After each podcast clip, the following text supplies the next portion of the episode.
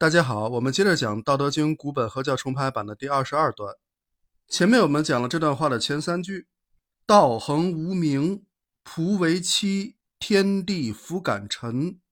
猴王如能守之，万物将自宾。”这是告诉大家，道是不讲名号的，所以也不讲什么名分、地位、等级制度。统治者如果能遵循“道恒无名”的原则，万物自然会顺服于他。接下来，老子继续讲不要执着于名的道理。他写道：“天地相会也，以降甘露；民莫之命，天自君。如一志有名，名亦既有，夫亦将之走。之走，所以不殆。”这几句话的意思是说，天地相会。以降甘雨，人民没有发布命令，上天自然会调节。如传授制度法规有了名声，名声也已经有了，他也将知道该离去了，知道离去，所以不会危殆。这是老子对名的第二波阐释，这回讲的是名声，前面讲的是名分，名分和名声。都属于名的范畴，也都是中国人非常重视的东西。但是老子告诉大家，这个名声也不要太执着于它。老子在这里巧妙地用天降雨露的隐喻来讲述这个道理。他说：“天地相会也，以降甘露。”古人不太了解雨是怎么下起来的，以为是当天地相会的时候，雨便从天上流到了地面。因为在空旷的地方看远处下的雨，的确很像天地连在了一起。不过雨是怎么下的并不重要，关键是后面一句“民莫之命，天自君”。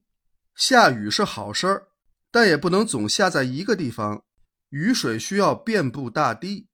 可人们并没有给老天爷制定一个下雨计划，而上天自然会进行调节。所以说“民莫之命”。天自均，这里的均并不是说均匀分布，而是调节的意思。雨水根本不可能均匀分布，只能按照自然规律进行调节。有些地方即使很干旱，也不会给它很多的雨水，因为雨下到那里没多大用。比如沙漠，有些地方水资源很丰富，但还是会阴雨连绵，因为那里是天然的水乡泽国。人们需要那样的生活环境，当然，这个“天自君”只是一种笼统的说法，其中也免不了发生旱涝灾害，那又另当别论了。老子举这个例子是什么用意呢？就是为了引出下面这句话：“如一志有名，名亦既有，夫亦将之走。之走，所以不殆。”老子是用人出名来对比天下雨。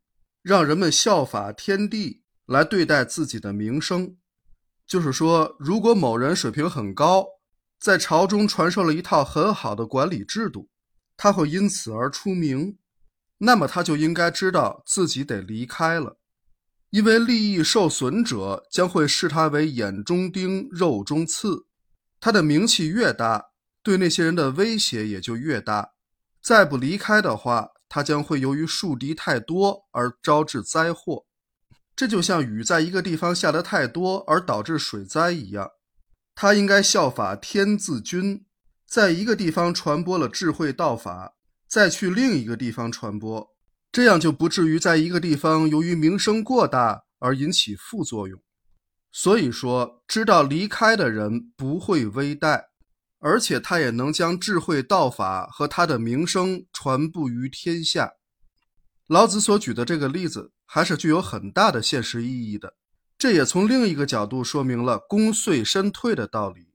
著名的商鞅变法正好从反面证明了老子之言，他就是名义既有却不知走。